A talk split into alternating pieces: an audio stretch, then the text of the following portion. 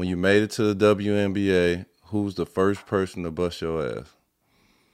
Ooh, the first person to bust my ass in the league. I have to say Elena Delle Donne. And yeah, I think that was the biggest one. I mean, I play in such a hard position where I got like Brianna Stewart, I got EDD, Candace Parker. So like every night I got my ass. Every night I had to mentally prepare about like, okay, what am I headed into? But yeah, I think EDD really, she served me a couple buckets to where like sometimes you just be hooping, you be like, okay, that was a good one. She got me a couple of times. I was like, all right, that was a good one. That was smooth. Oh yeah, so we all face it. We all get them nights. Yeah. And you watch film and you like, yeah, I know what she gonna do. Then she does something. I'm like, all right, that was the one. That was the one. She caught me slipping. Yo, live on location. This is a big one for us. Me and the blackest one. We stand our ass at home here in Orlando, and we live on location from Vegas. We live on location. Them AT&T 5G towers keep us connected. We got the young legend, South Carolina's own, putting the state on her back. A'ja Wilson in the building. We appreciate you. Oh, thank you. Happy to be here.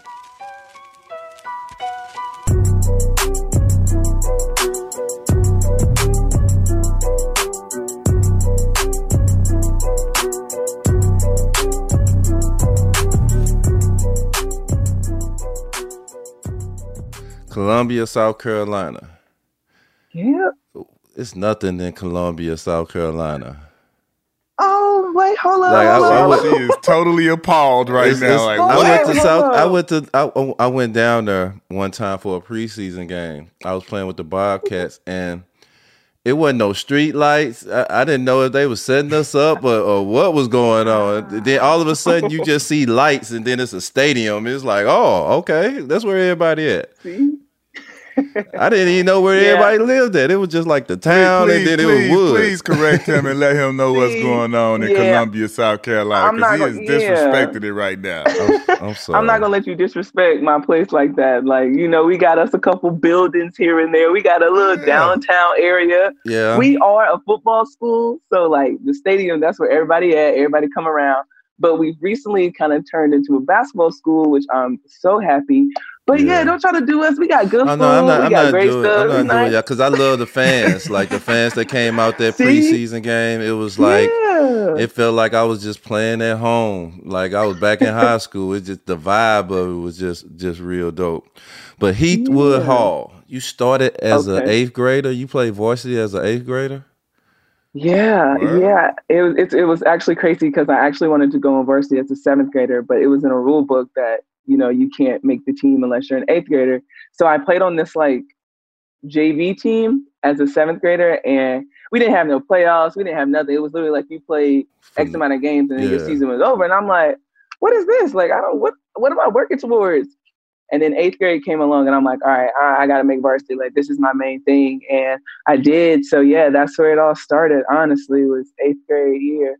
Hey, that's crazy. So everything. So y'all, your school obviously went from like 1st grade all the way to 12th grade. Wow. Mm-hmm. Yeah, we were a private school, so it was 1st grade to 12th grade, and I literally was at Heathwood from the 1st grade all the way to the 12th grade. Wow. So I stayed there my whole entire life. My parents, it was crazy. Like I can't even put into words. Like my parents, they were trying to get me to go to public school, and I was like, nah, I think I'm good here. Like I think I'm really good here. Yeah. Mind you, now we had.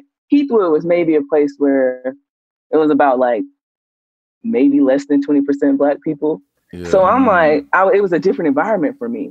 But at the same time, it allowed me when I played club basketball, that's where I was more in the, you know, people that looked like me. Like I saw my friends, like honestly my friends. But like being at Heathwood, I know my parents got so much backlash because it was like, how you seeing your child there? There's no competition.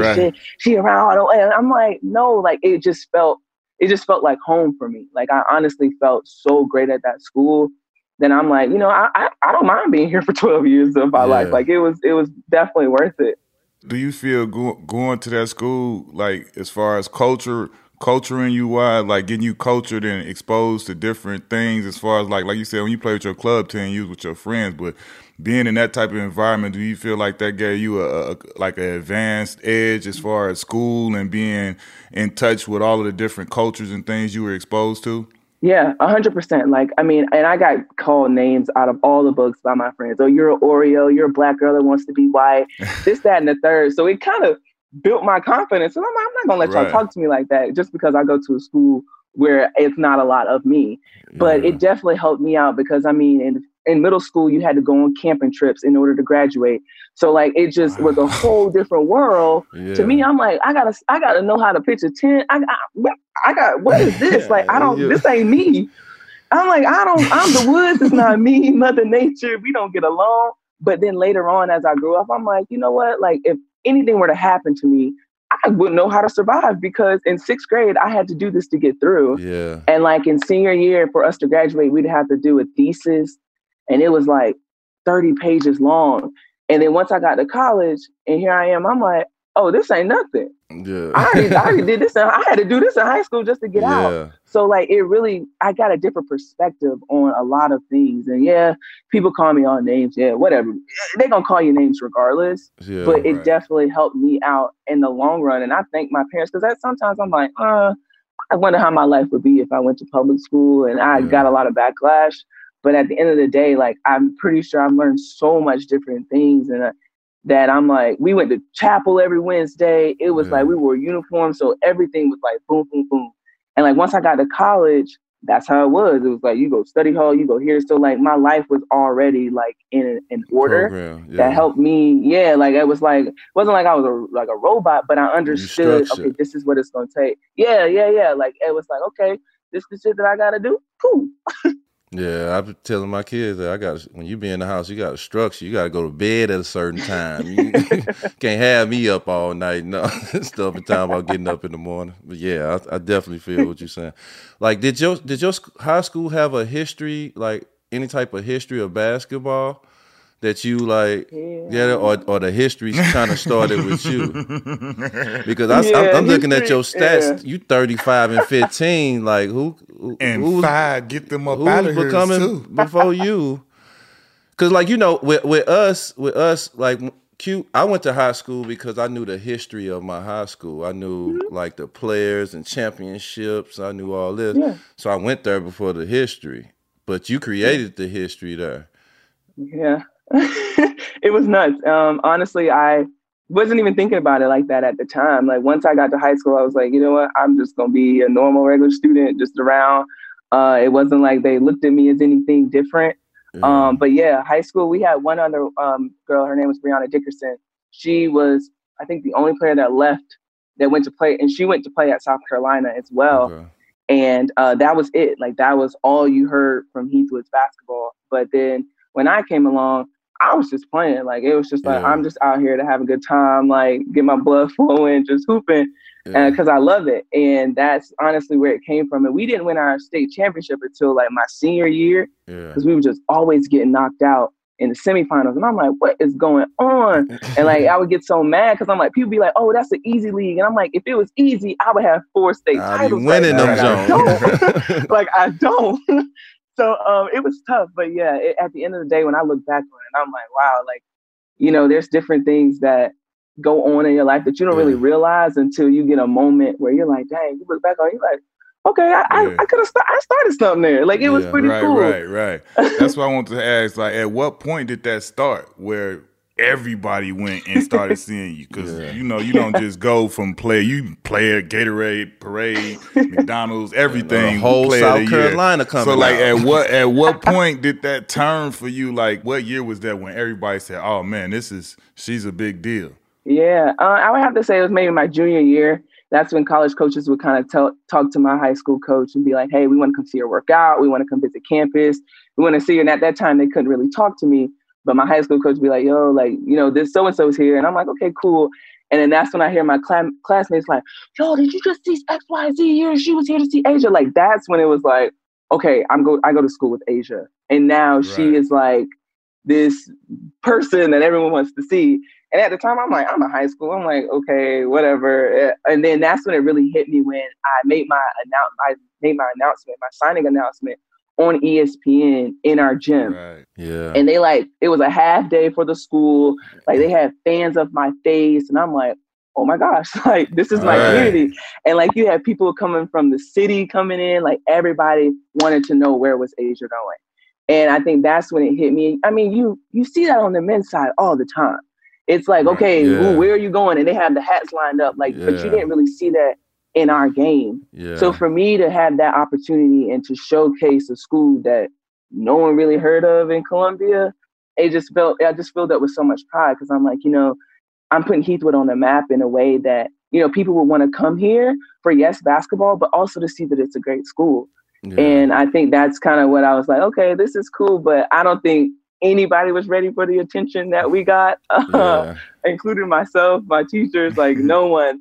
And the thing is, my teachers did not let up. When I tell you they did not let up, I was like, dang, I'm about to sign today, and we sitting here talking with a pop quiz. Like, what is going on? And they're like, hey, you got to get this work done. So, like, I could greatly appreciate them. But, yeah, it was definitely weird because, I mean, the community wasn't used to it because we weren't good at football like that. We weren't good at – it wasn't like a sports school.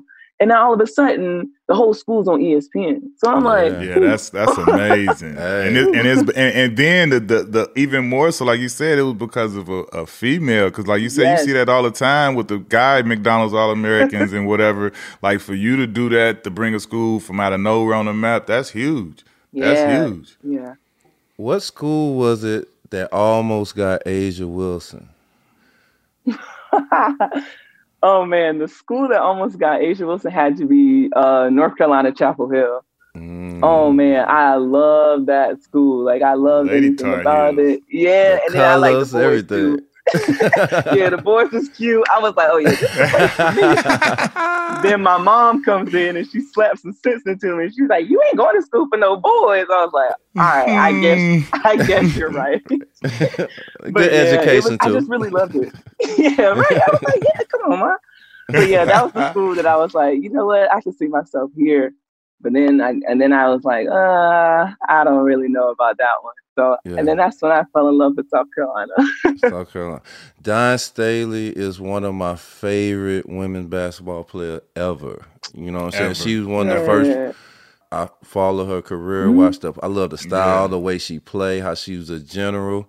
Just to see her coaching is just dope. To just see Dawn Staley just still out there. Wow. What about Dawn Staley that made you choose South Carolina and made you choose her to lead you on to this new life?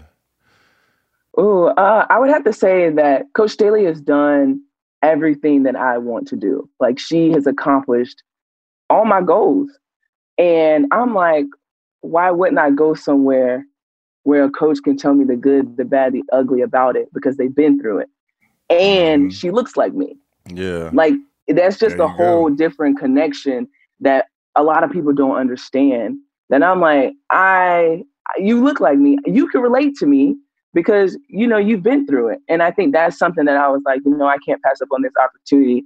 And it just so happened she was in South Carolina because I'm pretty sure if she was anywhere else, I would go to her. It's like on a whole different wavelength. Like I would go and talk to her about anything. She's my second mom. I always say that because she is someone that if I wasn't doing in school, if I wasn't had boy trouble, anything, I was in her office and we were just having a conversation and she was letting me have it. If I was a stupid dumbass, she'll say you a stupid dumbass along with that boy. So like those conversations you can't really get from somebody that ain't been through it and someone that doesn't look like you can't relate to them. So that is something that everyone's like, oh, what's the picture? What did she say? I'm like, she was just who she is. Like she was just real, didn't sugarcoat nothing. So I could really appreciate that. Yeah, I think it's dope for former players who have that ability to coach and lead and articulate and teach kids like yourself and the kids of the future, like Dawn Staley, you know what I'm saying? For her to be an African-American woman who's done and accomplished all the things she's accomplished, and for her to be able to come back and to pour into the future, somebody like you who can go to her and can completely relate and not have to be in a scenario where you at school, you away from family, and you dealing with things on your own, and you not, you know what I'm saying, you doing what a kid would do. You going to somebody, like you said, who's been through it, who's been in those positions, who's an adult, and they can legit relate to you on all the levels. You know what I'm saying? I'm not disrespecting any other coaches of, you know, that didn't play or aren't African American, because it's a lot of great coaches out there, but I'm just saying in this particular instance, she checks every box possible for you. And that to me, that speaks volumes. And just to hear you say those things, I salute Dawn even more so, just the way she can impact you. And I know she's doing the same for other players that come through those doors. So that's just a huge thing for all of the kids that's coming through her. Yeah. After your first year at South Carolina, what did you learn from your first year at South Carolina that changed the next 3 years? Because the next 3 years, you Player of the Year, you most outstanding player, y'all win a chip. Like after that freshman year, it's like shit got real. Like it was on now. Yeah. I think I realized just who I was. I think I finally believed in who I am as a player, but also as a person. And I think I got to give it back to Coach Staley, because she saw that potential in me that I probably never would have even thought of if she didn't call me out on it. And like, it would just be different things. And it's funny because Coach Staley would kick me out of practice because she would say I'm being average. And I'll be like, I ain't no average player. Like, you ain't about to talk that talk to me. And she was like, go stand over there with the walk-ons. Like, you done. Get out. And I'm like, she's not calling me average. And like, that's when she was like, you should never blend. Like, I see you blending in. And I'm like, what you mean? Like, what you mean? I'm just doing what you're asking me to do. She said, no, you should never blend in with your teammates. Yeah. And like, that's when it hit me, like, okay, I'm good. I'm good. Yeah. And I don't mean that in a cocky way. Yeah. But like, I'm a good player. Like, she's right. I shouldn't be average. Yeah. And I think that's just something that I took to heart. And I was like, if she ever called me average again, I'm gonna show her that I'm not. And then I think I'm like, she knew exactly what she was doing. She getting the best out of me. Like, she pushed that button. But that's like, that was our relationship. Like, she knew that she could get under my skin by just saying the smallest things. And I'm like, I can get under your skin as well. But it was just that had to be the moment where I'm like, all right, you're not about to call me average. Like, you're not about to kick. And she would, like, people, the assistant coach would be like, come on, Dawn, like, A'ja, get back in. She's like, hell no, she don't deserve to be on this court. I'm like, hold up. And like, that's how it was. I'm like, okay, bet. I'm gonna show her why I am who I am. And I think that's really honestly what changed for me. How did it feel for you to power and lead, you know, South Carolina, a team that had never done that before, and to bring the whole national stage to your school, and you the most outstanding player? And it's really in a time where everybody knows UConn's winning them all and all of that stuff. How did that feel to like step in there and break all that up for a minute? Like, hold on, let me just get up in here one time. Like, how did you be one of them? Straight up. Yeah. Oh man, it felt good. It's like a feeling that I can't even describe, because so many people weren't expecting us to do anything. Like, so many people, I got bashed. Like, why are you going there? Like, they ain't did nothing. They were bottom of the SEC at one point. And it's like, it was different. It just felt different. And I'm like, when people count you out, that's the best time to show them up. Like, that is the best time, because no one expected us. We got hit with injuries that year. It just didn't seem like it was going our way. Like, they sent us out to Stockton, California. Our fans couldn't travel with us. Like, it was just a lot. And I'm like, oh my God, like, I don't know. This is different. This is different. Yeah. But Coach Taylor would always say, like, winning the championship ain't easy. It may look easy when people do it, like UConn's and the Tennessees do it for so long, but it ain't easy. And it was just a great win to finally, like, say, I brought this back to home state. Like, it wasn't just like the school, but we talking about my home state. Like, people knew the best time you could rob somebody's house was on Sunday, because everybody at the women's game. Like, that was it. Like, church would get out early. Everybody will be in the Colonial Life Arena. And it's like, we changed the whole state around in a positive way. So to bring back a banner and to still look at it and be like, dang, we really did that. It's the feeling that I'm like, man, this is good. No wonder. Like, this is how I feel. Right. You experience college, you get the whole college experience. I ain't get a chance to go to college, so I ain't get a chance to experience the dorm rooms and all the fun stuff. But, you know, you one of them people that experience the whole college experience. You're a student athlete. You're in the classroom getting your work, and you pledge. You pledge, AKA, to when you in the sorority, you done really did your college thing. So how was that? Absolutely. To, you know, that's a historic, you know what I'm saying, platform. Yeah. So like, how was that to just pledge AKA and become an AKA and be with so many just beautiful and professional Black women and be a part of it? It was like, it was amazing. Like, it was something that I'm so happy. Like, looking back on my just college career, I'm like, that is at the top 5 of like things that I accomplished. And I'm so happy that I did, because it allowed me to not be in that student athlete bubble. Yeah. Like, I feel like as athletes, we're put into this bubble to where we see everybody. We had to go to training table. You see the football players, you see the, like, you just see, it's a cycle. Yeah, and like, you never got an opportunity to be on campus or in clubs or do anything with the normal kids. With the kids. Because you're always in a gym. Yeah, like, you're always in a gym, or you're always in the classroom. Yeah, it's no different. So pledging really helped me, because like, I gained 60 sisters. Yeah. And it allowed me to see a different side of campus that I probably wouldn't have seen if I didn't get into it. Let alone, it's just what AKA stands for is just a great thing to me. I just love all the community work that we put out there. Like you said, just amazing. You're surrounded by just amazing Black women that have the same mindset. Like, and it's just, I just love the feeling of it. And I was so happy. I was a little worried about telling Coach Staley. I didn't tell her until I was like the last day, because I was like, Lord, this lady's about to go crazy. And why you didn't tell her? Why are you so scared to tell her? She's crazy. I don't know what she was going to do. I don't know what she was going to do or say. So I was like, you know what? I'm going to wait this out. Wait till you finish it up so she can't make you stop, huh? It's too late to stop me now. I was like, I'm too far gone. So it was like the last day. And I remember that. And I had practice. And then once kind of we had our probate and everything, and I revealed myself, I just see her and my teammates up in the stands. And I'm like, it just was a moment where all my worlds collided. And I was like, wow, like, this is epic. Like, I just love this feeling. And, you know, Coach Staley, that's another thing about it. She supports you in anything that you do, but you just got to kind of stay a little quiet sometimes. But, like, she really supports you. She really does. So, like, that was definitely a big, big moment for me. It's just to be able to, like, just see that other side. Like, we like I said, we just always in this bubble all the time, and they just see you as just an athlete. But then once I pledged and I crossed, I was like, okay, like, I feel like a student now. Even though I did it my senior year, I still felt like I was just like real well-rounded in a way. And I'm like, okay, I'm good. Like, I'm really happy with my decision.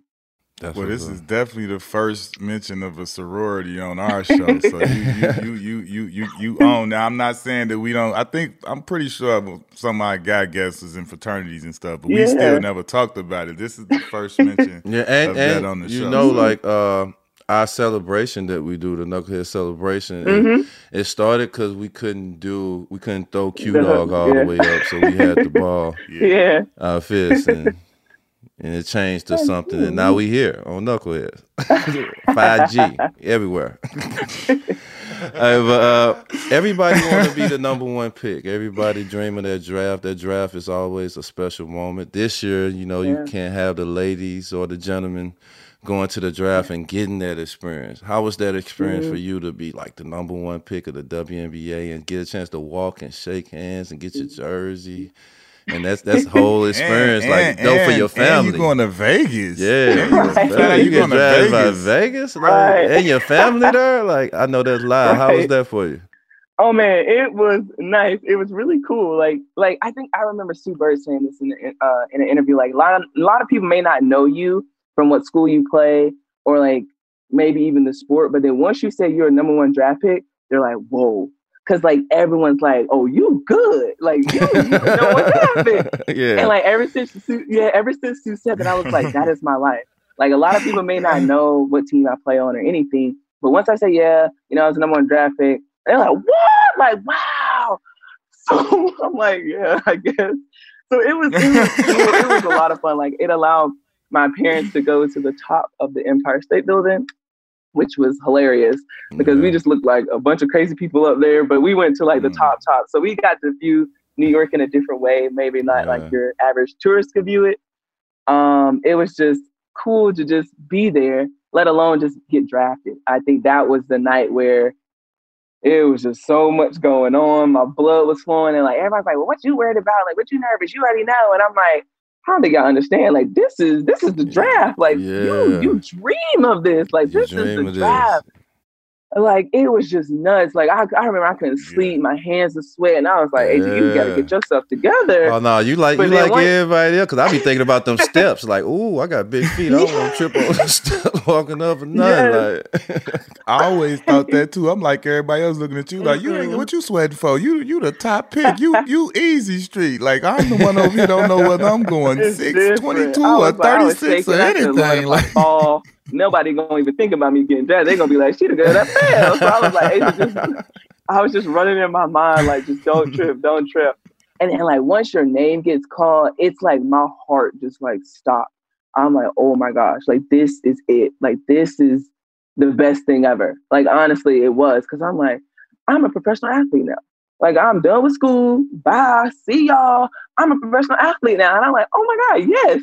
And let alone the president during the time was an AKA. She was my soror. So we went up there and threw our pinkies up. So it was like pretty cool to have that moment with her as well. So that night was crazy. Let me ask you this. How was it? Was it difficult or easy for you to get your outfit for draft night together? Because I know how it was for us as guys. Now for y'all as women, it's got to be even more. Yeah, like, I had to, like, have my made so I was good. Custom down, but then I got it made for me to just stand up only. And it was like a strip going down my back. So it was only made for me to stand up. So when I sat down, it was like, it was just tearing. I was like, Mom, I don't know if I could do this. I couldn't get my shoes on. See, what we need. I was like calling my mom. I was like, Mom, you can help. I was in the bathtub trying to put my shoes on because I literally could not bend. Like, I couldn't move. And my mom comes in. She's like, how the hell are you going to sit at somebody's table? I was like, I don't know. I was like, I really don't know.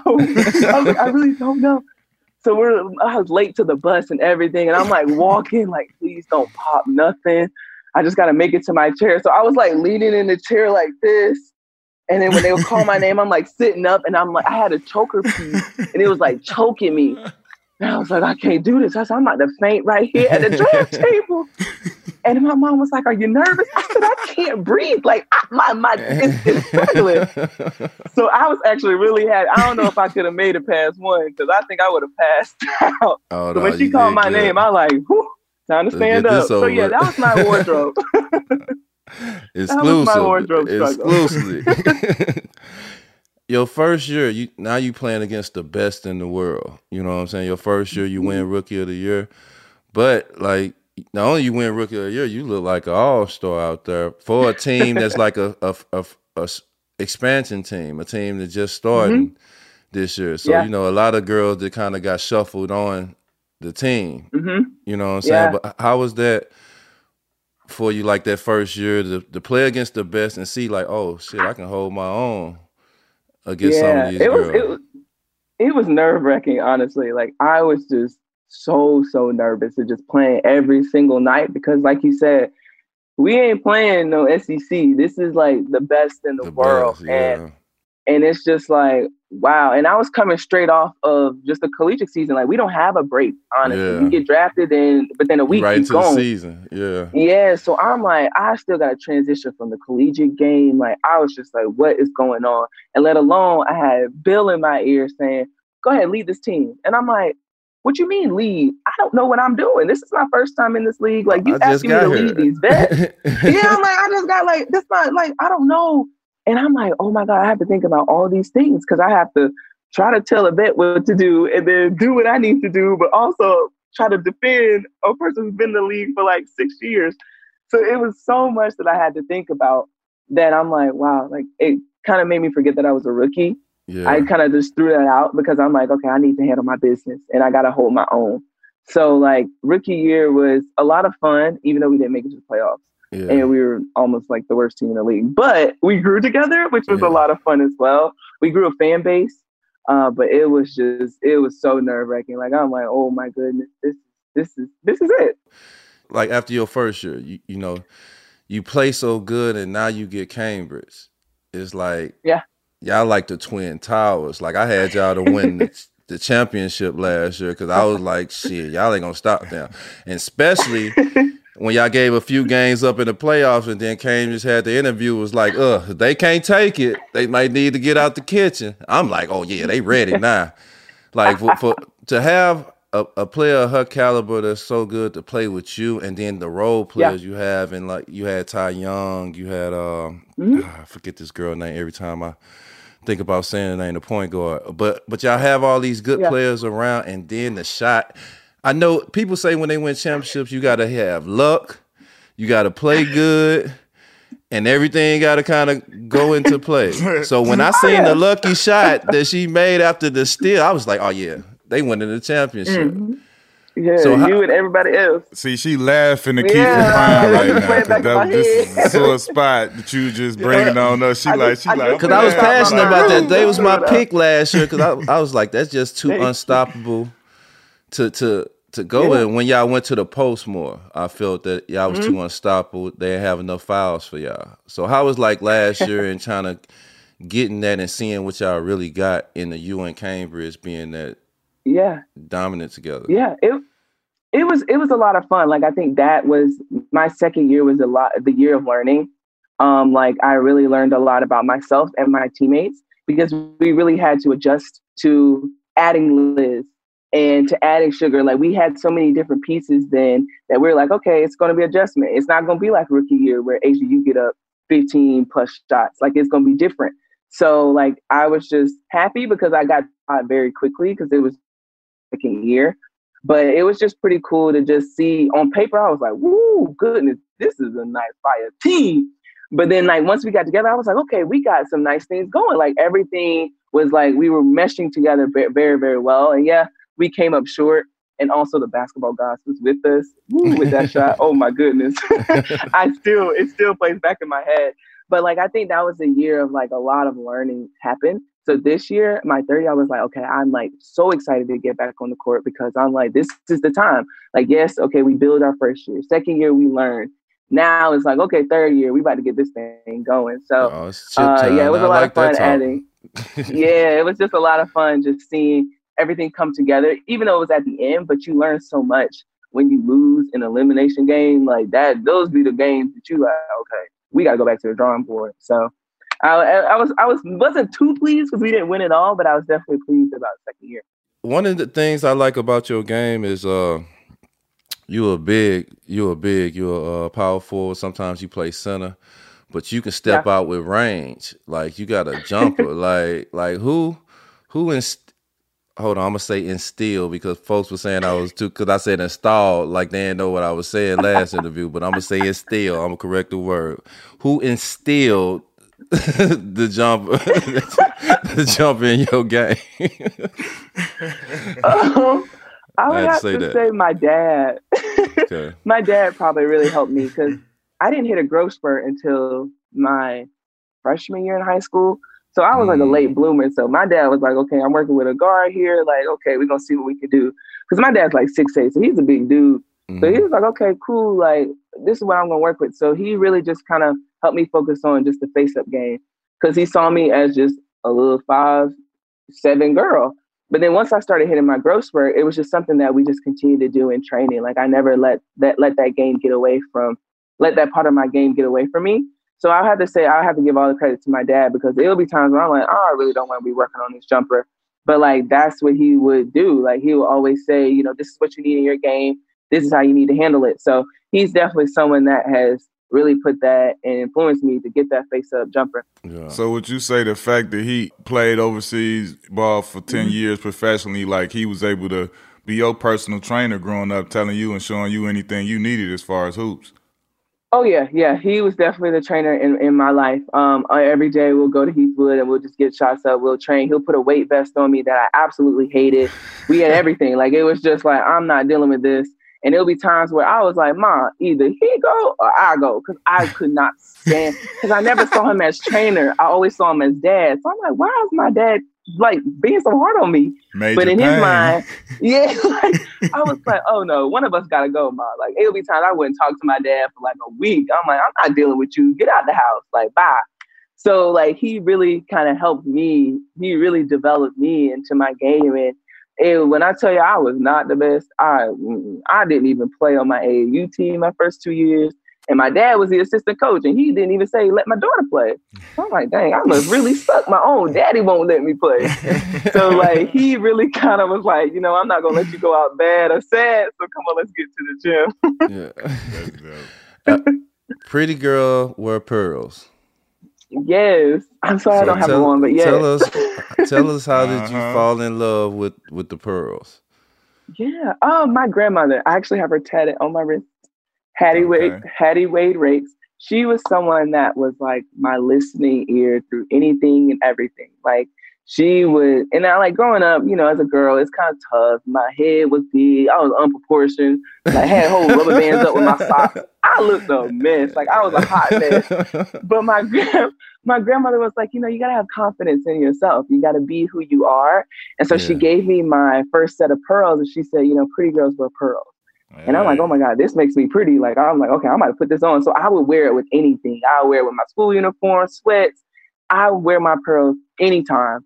And like, that really just kind of, that was just a motto that I always had in my head. It's like, it doesn't necessarily mean like flawless pretty girls, but just being pretty in your own way, in the inside, being a woman who cares herself very highly. And that's where it all came from. My grandmother, she passed away in 2016. I hate she couldn't see the national championship. But like, I always knew she was going to be there with me. So yeah, she was my number one person. Her only game she ever saw me play was my freshman year at South Carolina. We had an exhibition game at noon. So yeah, that's the woman behind the pearls. How did you feel about, rest in peace, Kobe? How did you feel about Kobe and how he supported the women's game and how he was, you know, one of the best in the game and giving a lot of support for the women's game and his daughter? It was one of the ones that was coming up. How did you feel about that? Man, it was something that really, I mean, it touched the whole basketball world's hearts, but definitely I think the women's game as well felt it just as much as the men's side. And it's because I don't think I've seen anyone put that much energy and effort and just really love into our game until Kobe. Like Kobe was someone that was foot down, was like, this is who I'm supporting. I'm going to rally behind them regardless. And of course, everyone, I mean, the NBA, you guys, y'all love us. Like, that's the support that we need. But like Kobe, it was just different. And I think he felt it because he had his daughters. Like he felt it on that level. And we were so grateful to have him come to our game. He came to a couple of our games. Like he came to our All-Star. So he was very visible. It was someone that you saw and was like, oh my God, he's here. Because that is Kobe. Like it's Kobe. Yeah. So like he really, really did so much for our games that he probably didn't even know how many people that he touched within our game because like we hear about it, but you don't really see it like that. Like we a lot of people come out to our games, but it's like when Kobe came out, it was like, it was for the bigger picture. It wasn't just being in there to be seen or being there just to, you know, support us. It was like bigger. And like you said, Gigi, she was up and coming. I mean, they were all up and coming. And that was like the next generation to change to hopefully, you know, our or league's already on the upward scale, but they were going to be at the top of just the change of our league. So like you said, rest in peace to them all. But it was just something that I really honestly never seen. Like he was rocking our jersey at a Lakers. I mean, our hoodie at a Lakers game.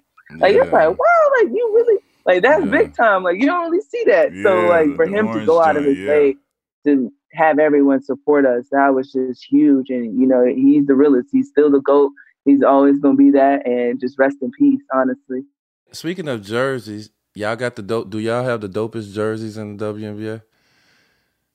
Yeah, I'm gonna be super biased. I don't see anybody else touching us. Our colors are fire. Yeah, no, them black and red. I mean, you can't go. Yeah, that's us. We got the finest jerseys ever. Like that's me. I'd be too happy to put on my red jersey. Ooh, it's cold. How is it for you playing? Like how is it playing in Las Vegas? Like you know what I'm saying? Like it's obviously y'all getting the Raiders about to be out there. It's about to be sports literally in Vegas. I mean, how is it? Is it cracking? It is lit like always. 24 hours. It's so nice. Like it would be mid game, and I look over like Flavor Flav sitting there. I'm like Flavor Flav, like Flavor Flav, like it was just so dope. Because you just never know who comes to the games. And, like, you already know our halftime performances be fire because, you know, we on the strip. So it's like, it's just a lot of fun. It really is. You can tell that Vegas really needed sports. And now that they have it, they're just so, and, like, MGM's so invested into us. Like, it is crazy. I've never seen anything like it. Like, I remember when I first got drafted, me and my family, we're driving down the strip, and there's just this big marquee on the Aria. It's like, welcome, A'ja Wilson. And I'm like, yo, like, this is incredible. Like, this is... Like, this is fire. Yeah, man. We got to make it out there to a couple games or something. Go out there and go check it out, right, man. It is a lot of fun. When you got hurt, when you had the ankle injury, you was out for like 4 or 5 weeks. Was that the first time you can kind of like sit and kind of see everything? Like stuff kind of slow down? Because you went from college, instantly playing the season, then you go overseas, then you playing back in the season. With them 4 weeks, I know that's not long to kind of really look at it, but with them 4 weeks, it was time. Was it time to kind of reflect and kind of sit back and like, all right, I can see stuff and slow down for a minute? Yeah, it was. It was definitely a time where I'm like, all right, let me get my mindset. Let me mentally prepare with what I, and at the same time, I was like, okay, let me mentally prepare myself for when I come back, but also how can I help my teammates? And that's the time that I was just so happy for Dearica Hamby, because she got put into a role that she wasn't really used to at the time, because she was our sixth woman coming off the bench. But then she came into a role, and people would say, oh, you got big shoes to fill. But she handled that role so great. Like, it was the moment where I'm like, oh, I can come off the bench, because like Dearica, she handled her business. And like, that's when I saw, you know, not necessarily the team doesn't need me, but the team, like, we're a well-oiled machine. Like, we can put in somebody, we can switch it out. Anything can happen because we just have that chemistry. So it was the worst 4 to 5 weeks of my life, because I'm like, okay, I want to play. And then they moved me from the crutches to the scooter, and I'm like, oh, my God, like, I'm about to get out of this boot, honestly. Yeah, I'm like, it's too much. Like, I was just like, I just want to walk. And then I'm like, you can't at the moment. What did you do on that scooter that you ain't supposed to be doing? Because you know you got that little school. It's like, then you mess around and hit a curve too hard and kind of leaned on the boot a little bit too hard. You like, did anybody see? It was times where I would catch myself falling, and I'm not supposed to put pressure on my ankle, but I had to catch myself from falling. I'm like, oh, that just set me back a week. I'm like, dang it. You know we're not disciplined. No. You know we're not disciplined. I mean, one time I was I didn't pose. I was on crutches, but I was driving and stuff, so I didn't pose to put no weight on my leg. So, you know, I'm driving and stuff. So one day I forgot, I guess I ain't closed my back door all the way. So I'm driving and stuff. So I just hop out the car, like, just to close my back door, and I just fell, because I ain't put no weight on my leg in about 2 months. And I was like, damn, I'm looking in the middle of the road, seeing if somebody see me mess my stuff up. I just remember stuff. You know, when you be hurt and you're an athlete, you so anxious. Yes. It's like you can't sit still. Right. Hey, bro, if it was for real, hitting the cameras, bro, like you know how everybody be on them little Segway two-wheel joint? Boy, I ate it so bad in real life. In real life, forget a TikTok or a video, boy. I'm talking about in real life. Had my whole right side was bruised. It was crazy. I came here. I ain't never get on that thing again after that. I was outside. When I hit it, I couldn't even walk home straight, but I was limping. I'm carrying this little thing. I'm limping. I say, boy, I felt like Sid did a thing. I almost hurt my whole right side. Hey, I'm just thinking about that. I know they gave you a scooter. I know something reckless happened. Yeah. I was like, I got to get out of this. I'm done. Get me out of here. Tell me about your experience going over to China to play and 18 and 19. How was that for you? It was a culture shock. It was very, very, like, very different, because, you know, when you go to like Europe or, you know, like Spain somewhere, like you can say or do what you need. Like if you say fish or chicken, like you can kind of mimic what you want. Right. But in China, it's like, oh, we don't know what that is. So I'm like, oh my goodness, like how am I supposed to communicate? And I had a translator, and my dad was there with me as well. So he was kind of putting me at ease, because it was just a huge culture shock for me, because, you know, it's just different. You're in a whole different place. No one understands you. You can't even think that they understand you. And at the time, it was like, okay, I'm here to play. Let's go. Let's ride. So the league, I mean, I'm not going to say that it was like our league was the best of the best, but it was definitely a league that it was like, okay, I can get a couple points here and there. Let's go ahead. Let's ride. So that's how it was. I was just like, you know, I'm here to play. Let's just do it. Let's just go for it. But it was different for sure. It was definitely different. Right. So, when the food's looking back at you. Yeah, I'm not rolling. I don't want nothing with eyes in my plate. No. Hey, so tell me what you thought, well, what you think, and how you felt when they came up with the new CBA that kind of, you know, put you guys in a different situation where I don't know if everybody still has to go overseas or not, but I know that it's, you know, things are on an uptick as far as like trying to get things more even for you guys and more fair. So how did you, what was your take on the CBA? Oh, I think it was great. It was great the way that they handled it and everything that went down. And like you said, I think it was key to finding different ways to where it's fair and for everyone. And I think that's key to us. And I just remember Candace Parker, when we would tell people, yeah, like this, we got this, we got that. They'll be like, oh, you ain't already got that. And it's like, no, we don't. So for that to now be in it, and I'm like, wow, like that's when I was really seeing growth in the league. I mean, I saw growth my rookie year when numbers was going up. We were on Twitter, the Twitter games and things like that. But when our CBA came out and you really kind of saw, okay, I get a room to myself. Like, that's pretty cool. Like, I wouldn't be able to get a room to myself until I was like a fifth year. And I'm like, oh, my goodness. That was crazy to us. Like, when Candace told us that on the show, I was like, what? Yes. Adults have to share rooms? Like, I got kicked out of a meeting for buying my own room. I coached her to do that shit. I'm like, bro, I make $7 million. I'm not finna stay in the room with a motherfucker. Right. Right. So just have those little things like that. I was like, okay, we're on the upward hill right now. And I was happy to see just the growth and also just the talk around it. I think you saw a lot of people invest in our game because they're like, oh wow, like we're making something shake. And I was just so happy to be a part of it and just still be in it, honestly, because it's 144 spots in our league. That's It ain't no G League, it ain't no nothing. It's like that, or you just not in the WNBA. So like, I'm just so happy to be one of those 144 that's in it.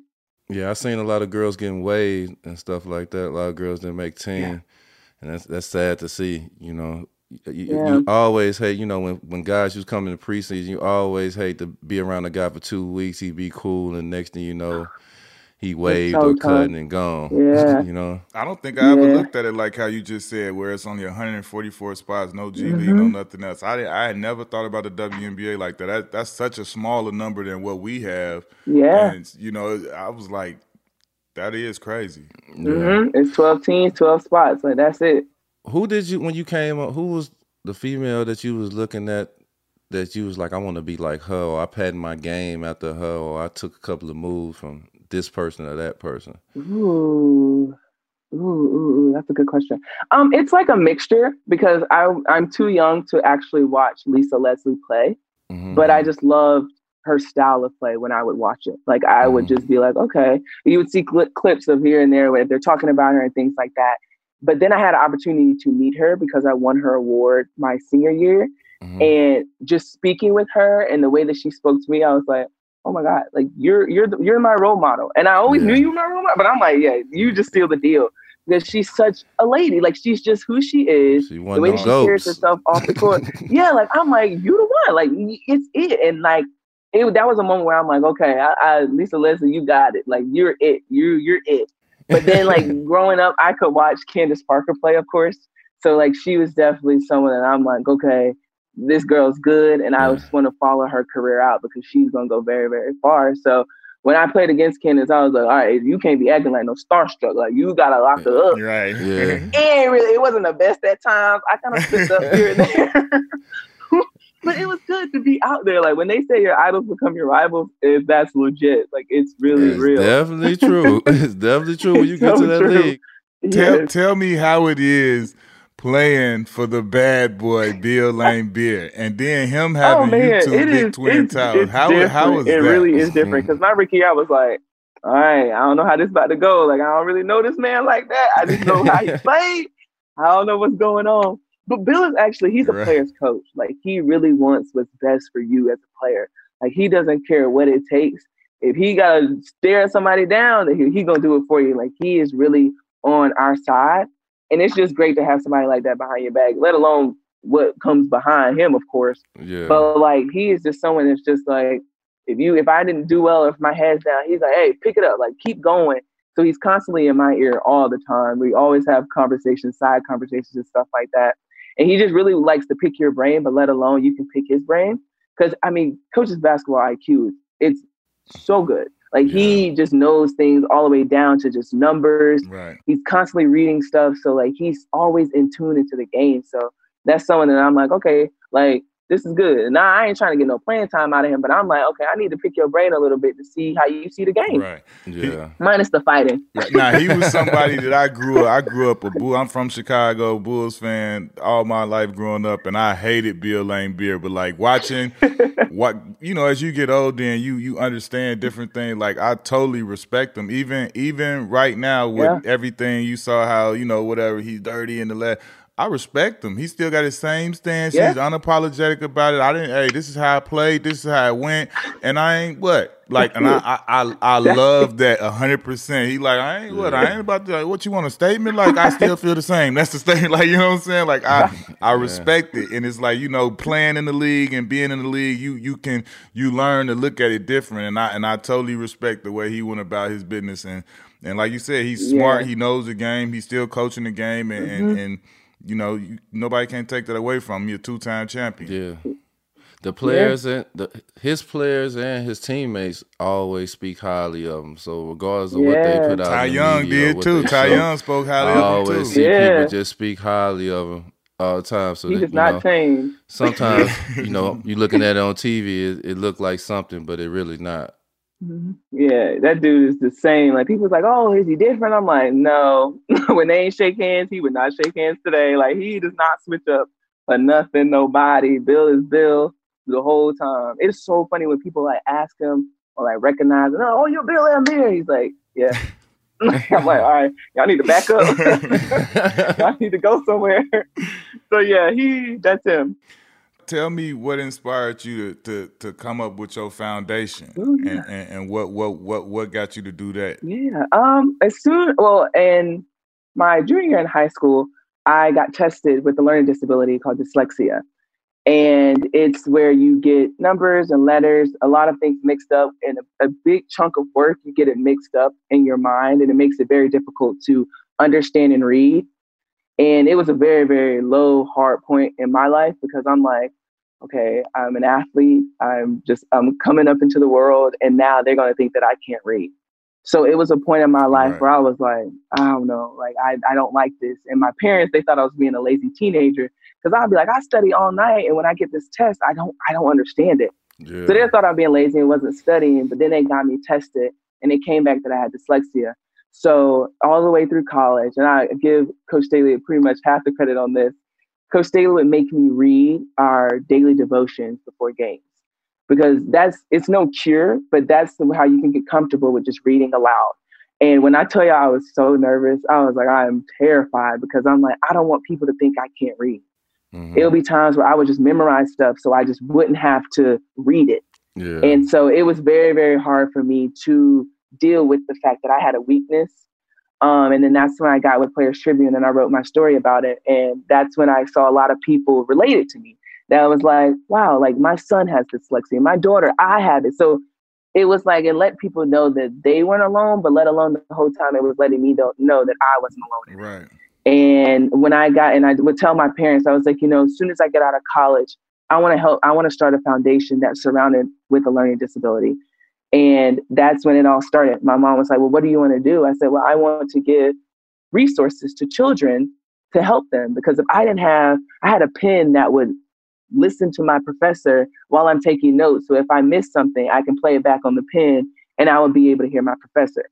And I'm like, if I didn't have these little things in my life to help me overcome this, who knows where I would be? I wouldn't be this comfortable with speaking about it because it took me a long time to speak out about it. So I was just like, you know what, Mom, I want to form something to help children and their families with learning disabilities. And that's where the A.G. Wilson Foundation came from. And it's hard to believe that we're maybe like 16 months old. Like it's still new, but we've raised so much money because I think people just really see what it can do. And I'm just so happy and grateful for everyone that's been around it. So yeah, that's how the foundation got started. No, that is awesome, and we salute you for doing that. Like using your platform and sharing your story, because like you said, and sharing your story, you see how many people it helped, mm-hmm. but also it helped you along the yeah. way, and you didn't even set out to do that. So that's awesome, yeah. and you're using your platform in a positive way. Thank you. Yeah, I'm definitely believing that. We did our articles with Players Tribune, and it was mm-hmm. definitely like stress relief.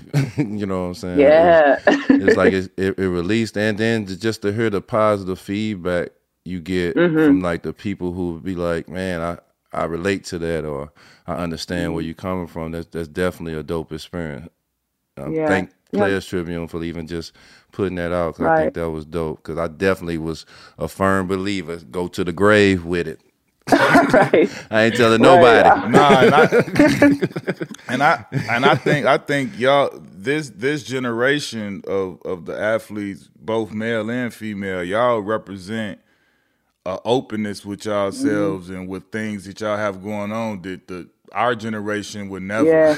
We wasn't going like, if we had like Kevin Love speaking out mm-hmm. the way he did, you know, with his mental health thing, like all of those different things, people, we didn't have a whole lot of that in our generation yeah. and obviously the generations before that, because that was seen as like you weak. Mm-hmm. And I'm, you know what I'm saying? I'm proud of this generation and you got people like you stepping up, using your platform, letting little kids know that you're not crazy. Yeah. You're not different. It's somebody that's a number 1 overall pick mm-hmm. that had these same issues, and I'm still successful and I still achieve my dreams and I'm still doing it now. So like to have those examples of stars, mm-hmm. it's not like somebody that's not a star. It's like, you know, they can still dream that they could be you yeah. or whoever else to have those same things. So I salute you, Kevin Love, and everybody like y'all, and just going out there and putting their stories out there and sharing with yeah. with everybody, because it's huge, yeah. it's needed. Yeah, and it shows that we're human. I think we as athletes really get caught up in the whole, you have all yeah. the accolades, you're this, you have the perfect yeah. life. But then once I kind of released that letter, I could just tell by the response that I was getting. They're like, oh my gosh, you're human. Like, you go through stuff. I'm like, yeah. hell yeah, I go through stuff. Like, I get through the day just like right. you get through the day. Yeah. So yeah, I think it was good for everyone. And like you said, this generation, just to show people we're human. We feel the same things that you guys feel. Like it's real. Yeah. Yeah, and they get to get a glimpse. They get mm-hmm. to get a little glimpse into, because I remember when I put my letter out, I got a huge response from the New York area, because you know, a big part of my struggle happened right when I got to New York. I yeah. lost my brother; he got killed in Chicago, and so you know them as fans, they got to watch me for 4 years play, but they didn't really know yeah. what me, the person, the human being, was in. Like, you know, like mm-hmm. you said, they think, oh, you making $10 million a year, yeah. you got a perfect life. No, and it's problem. Like, no, bro. Like my first year, my brother got killed when I first got here, and mm-hmm. that sent my whole New York thing up, and like I wasn't right until yeah. you know what I'm saying. Like I ain't get situated till I got to Miami, mm-hmm. and it's messed up, but like. Then once you put that out there, I started to see the response, and they was like, you know, the fans, different mm-hmm. fans, different people, different players coming up to you, talking to you like, dang, bro, I didn't know you was, you know what I'm saying, going through this and that. Yep. And it's like you kind of, like you said, it's therapeutic, and you see that you are actually helping others, mm-hmm. but you helped yourself yeah. along the way too. Yeah, yeah. Who is your favorite five, not your top five, your favorite five women's players? Ooh, favorite five? I would have to say, Dawn Staley, of course, yeah. Lisa Leslie, Cheryl Swoopes, mm-hmm. Lauren Jackson. Ooh, she was a beast. Yeah, and then I gotta go with Diana Taurasi. Oh, yeah. I think everybody that is like that Rossi. And You was selected to play for the Olympic teams this 2020. Mm-hmm. They aren't gonna have it, but your old coach was selected to be the coach. How was exciting? How was excited was you when you heard like to be selected and yeah. to be coached by your coach again? It was actually crazy. Like when she found out, I was still in college. I can't remember. I think it was my junior year. And I remember when they told us that she had a press conference, I was like bawling in tears. I was like, oh my God, like this is amazing. Cause I'm just like, this woman looks like me. Like, she is someone that has really like shattered the glass ceiling in this way. And I was just like overwhelmed with happiness, as I always am, because I'm a bucket of tears when it comes to just like good things happening to great people. So I was just like really, really excited to, see her in that light. And I remember when we would play, we would hate when she would go to Team USA, because she'll come back and think that we some Olympians. And we're like, hold on, 4-year-old girl. I know you was just with Sue and Diana, but you here with me. Like, I know you was with Sylvia Fowles, but you got me. I'm sorry. Yeah. So like, it was just like, dang, like we used to can't stand when she would go. But like then being in that atmosphere, like when we went to the World Cup and like seeing her in that light, I'm like, oh, they grew up so fast, because it was just like, she's like, she gets in her element and she's just a different person. And it's like a great feeling just to see her succeed in that way. So it was pretty cool. Start, bench, cut. Dawn Staley, Lisa Leslie, Diana Taurasi. Oh, Lord. Ooh. That's like the whole go-to like dish. Here's you with the go-to dish. Right. I'm going to do this just to make Coach Staley mad. I'm cutting Coach Staley. It's a hit out on you right now. Hold on. Well, you ain't going to get all us in trouble. We all ain't going to get our ass whooped for that one. Nah, you can't do that here. She's going to come for y'all. I'm cutting Coach Staley. I'm going to start Lisa Leslie, and I'm going to bench DT. But she going to come off the bench, though, so it's all good. Straight up. Just to make Coach Staley mad. You're cut, Dawn. That's crazy. You got anything else, Q? Yeah, I got my $1 million question.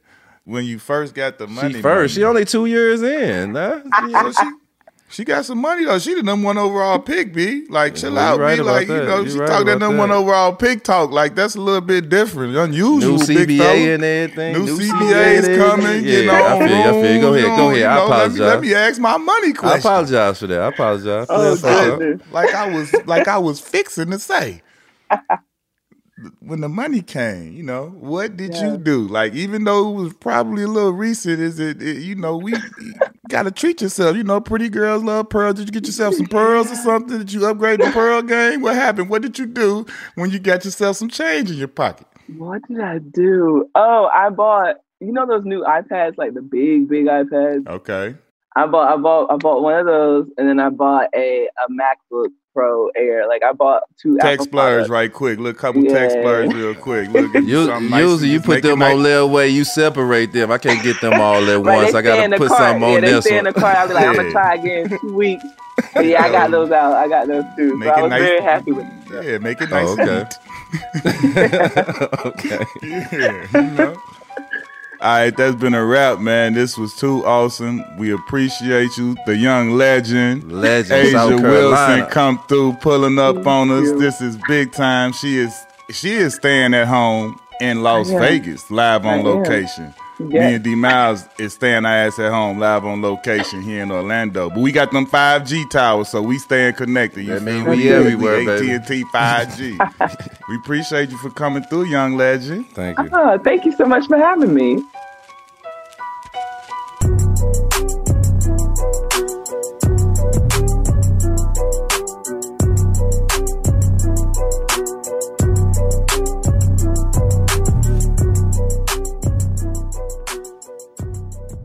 theplayerstribune.com